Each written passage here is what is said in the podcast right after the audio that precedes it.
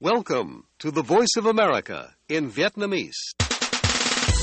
Direct from Washington, the voice of America, VOA. Ban Việt ngữ Đài Tiếng Nói Hoa Kỳ VOA kính chào quý vị.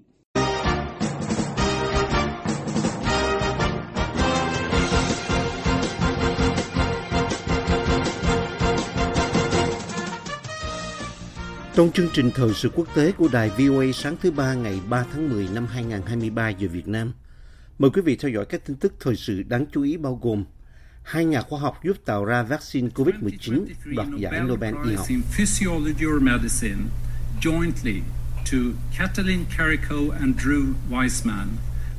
Ông Thomas Perlman, thư ký ủy ban giải Nobel công bố giải Nobel y sinh năm 2023 được trao cho hai nhà khoa học Katalin Kariko của Hungary và Drew Weissman của Mỹ vì những khám phá của họ đã giúp làm ra vaccine chống COVID-19. Ukraine nói sự hỗ trợ của Mỹ dành cho Kiev không suy yếu. Uh, uh.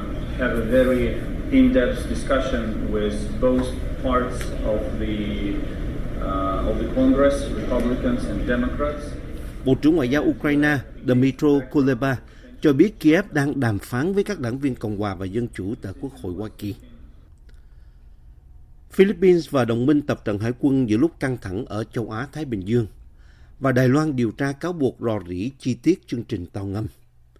Mời quý vị theo dõi thông tin chi tiết. Hôm 2 tháng 10, nhà ngoại giao hàng đầu của Ukraine cho biết sự ủng hộ của Washington dành cho Kiev không hề suy yếu và hạ giảm tầm quan trọng của dự luật phân bổ tài chính tạm thời được Quốc hội Hoa Kỳ thông qua mà trong đó loại bỏ viện trợ cho Ukraine. Sự hỗ trợ quân sự của Mỹ và các nước phương Tây khác rất quan trọng để Ukraine chống lại cuộc xâm lược toàn diện của Nga. Of the uh, of the Congress, Republicans and Democrats. Bộ trưởng Ngoại giao Ukraine Dmytro Kuleba cho biết Kiev đang đàm phán với các đảng viên Cộng hòa và Dân chủ tại Quốc hội Hoa Kỳ và kịch tính xung quanh dự luật tạm thời nhằm ngăn việc chính phủ đóng cửa hôm 30 tháng 9 là một sự cố chứ không phải là một vấn đề mang tính hệ thống.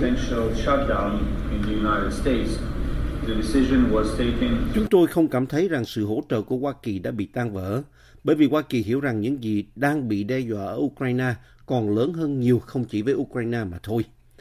Ông nói với các phóng viên khi chào đón người đứng đầu chính sách đối ngoại của Liên minh châu Âu, Joseph Borrell, trước cuộc họp của các bộ trưởng ngoại giao EU ở Kiev. Đó là về sự ổn định và khả năng dự đoán của thế giới và do đó tôi tin rằng chúng tôi sẽ có thể tìm ra những giải pháp cần thiết Ông Kuleba cho biết câu hỏi đặt ra là liệu những gì xảy ra tại Quốc hội Hoa Kỳ vào cuối tuần qua là một sự cố hay một hệ thống? Tôi nghĩ rằng đó là một sự cố, ông nói. Chúng tôi đã có một cuộc thảo luận rất sâu sắc với cả hai thành phần của Quốc hội, Đảng Cộng hòa và Đảng Dân Chủ, và trong bối cảnh có khả năng đóng cửa, quyết định đã được đưa ra. Ông nói, nhưng chúng tôi hiện đang làm việc với cả hai phía của Quốc hội để đảm bảo rằng điều này sẽ không lặp lại trong bất kỳ trường hợp nào. Hôm 2 tháng 10, các công tố viên Đài Loan cho biết họ đang điều tra các cáo buộc rằng có những người đã cố gắng can thiệp vào chương trình tàu ngầm của Hoàng đảo và chi tiết về chương trình đó đã bị rò rỉ, có thể coi là vi phạm an ninh nghiêm trọng.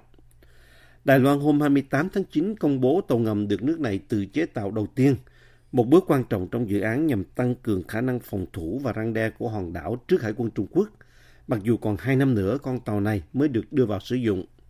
Ông Huang Xiong Kuang, người đứng đầu chương trình nói với truyền thông địa phương vào tuần trước rằng các nhà lập pháp, người mà ông không nêu tên, đã gây khó khăn cho chương trình trong việc mua các thiết bị quan trọng và một nhà thầu không trúng thầu đã chuyển thông tin tới Trung Quốc. Trong một tuyên bố ngắn, văn phòng công tố viên tối cao Đài Loan cho biết những cáo buộc của ông Huang đã thu hút sự chú ý lớn vì những tác động đến an ninh và quốc phòng. Văn phòng này cho biết họ đã chỉ thị cho các công tố viên điều tra vụ việc càng sớm càng tốt để bảo vệ an ninh quốc gia. Tuyên bố không cung cấp chi tiết hoặc danh tính. Đài Loan, nơi Trung Quốc coi là lãnh thổ của mình, đã biến chương trình tàu ngầm bản địa trở thành một phần quan trọng trong dự án đầy tham vọng, nhằm hiện đại hóa lực lượng vũ trang của mình giữa lúc Bắc Kinh tiến hành các cuộc tập trận quân sự gần như hàng ngày để khẳng định yêu sách chủ quyền của mình. Chương trình tàu ngầm này đã thu hút giới chuyên môn và công nghệ từ một số quốc gia, một bước đột phá đối với Đài Loan vốn bị cô lập về mặt ngoại giao. The voice of America, VOA. Hôm 2 tháng 10, các lực lượng từ Philippines, Anh, Canada, Nhật Bản và Mỹ bắt đầu cuộc tập trận hải quân chung dài 2 tuần ở vùng biển Philippines như một màn biểu dương lực lượng trong bối cảnh căng thẳng khu vực đang gia tăng. Với hơn 1.800 quân nhân tham gia, cuộc tập trận diễn ra tiếp theo động thái tuần trước của Bắc Kinh nhằm ngăn chặn ngư dân Philippines tiếp cận khu vực biển có tranh chấp nhất ở châu Á, bãi cạn Scarborough do Trung Quốc nắm giữ ở Biển Đông. Hải quân Philippines cho biết cuộc tập trận Sama-sama năm nay được tổ chức ở phía nam đảo Luzon, bao gồm các cuộc tập trận hải quân trong các lĩnh vực như tác chiến chống tàu ngầm, phòng không và tìm kiếm cứu nạn. Chuẩn đô đốc Toribio Adasi, tư lệnh Hải quân Philippines phát biểu tại sự kiện khai mạc với màn biểu dương lực lượng và sự tham gia tích cực của các đồng minh và đối tác của chúng tôi. Sama-sama vượt xa các cuộc tập trận quân sự đơn thuần. Đây là biểu tượng cho mối quan hệ đối tác lâu dài và cam kết chung của chúng ta đối với an ninh và ổn định khu vực châu Á-Thái Bình Dương. Trong bài phát biểu của mình, Phó Đô đốc Cal Thomas, tư lệnh hạm đội 7 của Hải quân Hoa Kỳ cho biết, điều quan trọng là tất cả các quốc gia đều có quyền ra khơi và hoạt động ở biển Tây Philippines, không bị cưỡng ép, không bị dọa nạt. Biển Tây Philippines ở Biển Đông là khu vực Manila tuyên bố chủ quyền. Năm chiến hạm, hai chiếc từ Hoa Kỳ, một chiếc từ Anh, Canada và Nhật Bản đã tham gia cuộc tập trận do Philippines chủ trì, dài đến ngày 13 tháng 10.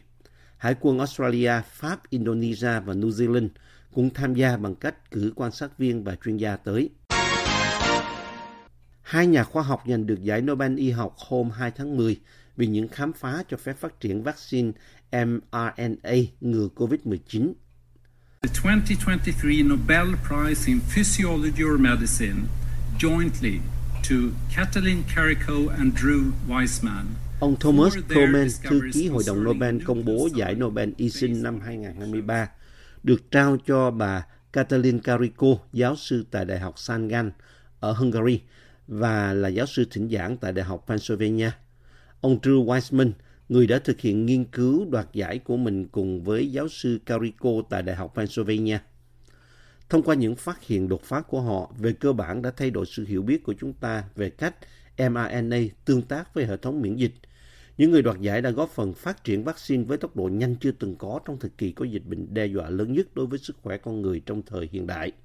Ông Perlman cho biết cả hai nhà khoa học đều choáng ngợp trước tin tức về giải thưởng khi ông liên lạc với họ ngay trước khi công bố. Bà Gunilla Carlson Hedestam, thành viên của Hội đồng bầu chọn người chiến thắng, nói về công việc của họ rằng về việc cứu mạng sống, đặc biệt là trong giai đoạn đầu của đại dịch, điều đó rất quan trọng.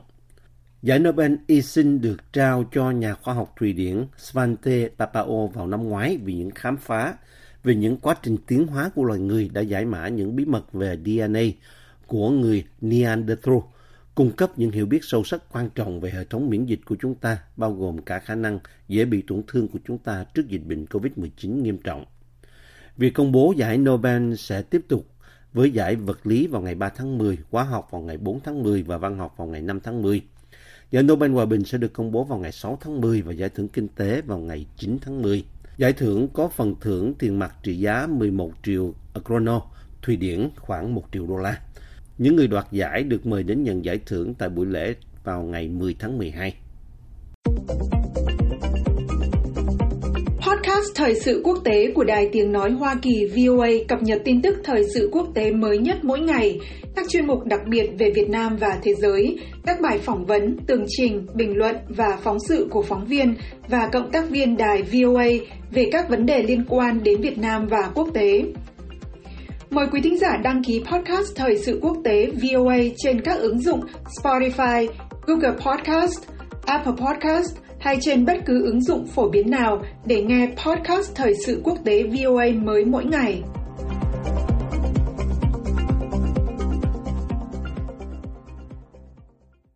Tổng thống Indonesia Joko Widodo hôm 2 tháng 10 khánh thành tuyến đường sắt cao tốc trị giá 7,3 tỷ đô la, nối thủ đô nước này với thành phố Bandung, một dự án do Trung Quốc hậu thuẫn đang gặp nhiều vấn đề.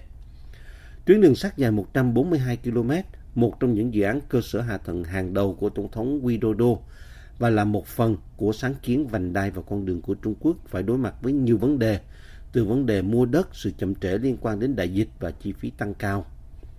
Lễ ra mắt tàu cao tốc mang tên Whoosh hôm 2 tháng 10 muộn hơn nhiều so với mục tiêu đi vào hoạt động ban đầu đặt ra là vào năm 2019. Ông Jokowi, tên thường gọi của Tổng thống Widodo, cho biết trong lễ khánh thành, cái tên này được lấy cảm hứng từ âm thanh của một đoàn tàu cao tốc đang lao tới. Ông Jokowi cho biết tốc độ vận hành tối đa của tàu có thể đạt tới 350 km/h và gọi đây là sự hiện đại hóa phương tiện giao thông công cộng thân thiện với môi trường. Ông Luhut Banchantan, một bộ trưởng cấp cao giám sát dự án cho biết tại buổi ra mắt rằng các chuyến tàu chạy thử miễn phí, vốn đã được tiến hành kể từ tuần thứ hai của tháng 9 sẽ được gia hạn, giá vé sẽ được áp dụng vào giữa tháng 10. Tuyến đường sắt này do một tập đoàn gồm các công ty Indonesia và Trung Quốc xây dựng. Thống đốc California Gavin Newsom sẽ chỉ định bà LaFonza Butler, một chiến lược gia và cố vấn của đảng Dân Chủ cho chiến dịch tranh cử tổng thống của bà Kamala Harris để lấp vào chiếc ghế Thượng viện Hoa Kỳ còn trống do cố thượng nghị sĩ Dianne Feinstein từng nắm giữ. Khi chọn bà Butler, ông Newsom thực hiện cam kết bổ nhiệm một phụ nữ da màu nếu ghế của bà Feinstein bị trống. Tuy nhiên, ông đã phải đối mặt với áp lực của một số chính trị gia và nhóm vận động da màu trong việc chọn dân biểu Barbara Lee, một nữ nghị sĩ da màu nổi tiếng đang tranh cử chiếc ghế này.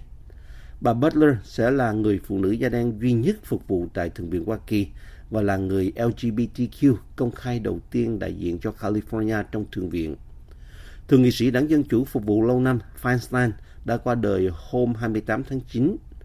Bà Butler lãnh đạo Emily's List, một tổ chức chính trị hỗ trợ các ứng cử viên nữ của đảng Dân Chủ ủng hộ quyền phá thai.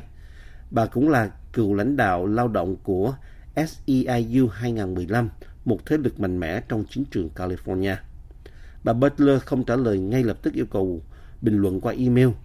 Một phát ngôn viên của văn phòng ông Newsom từ chối nêu tên xác nhận với AP rằng ông Newsom đã chọn bà Butler. Bà Butler có thể tuyên thệ nhậm chức sớm nhất là vào tối ngày 3 tháng 10 khi Thượng viện quay trở lại phiên họp. Chương trình Thời sự quốc tế của đài VOA xin được kết thúc ở đây. Hẹn gặp lại quý thính giả trong bản tin Thời sự quốc tế ngày mai. This program has come to you from the Voice of America, Washington.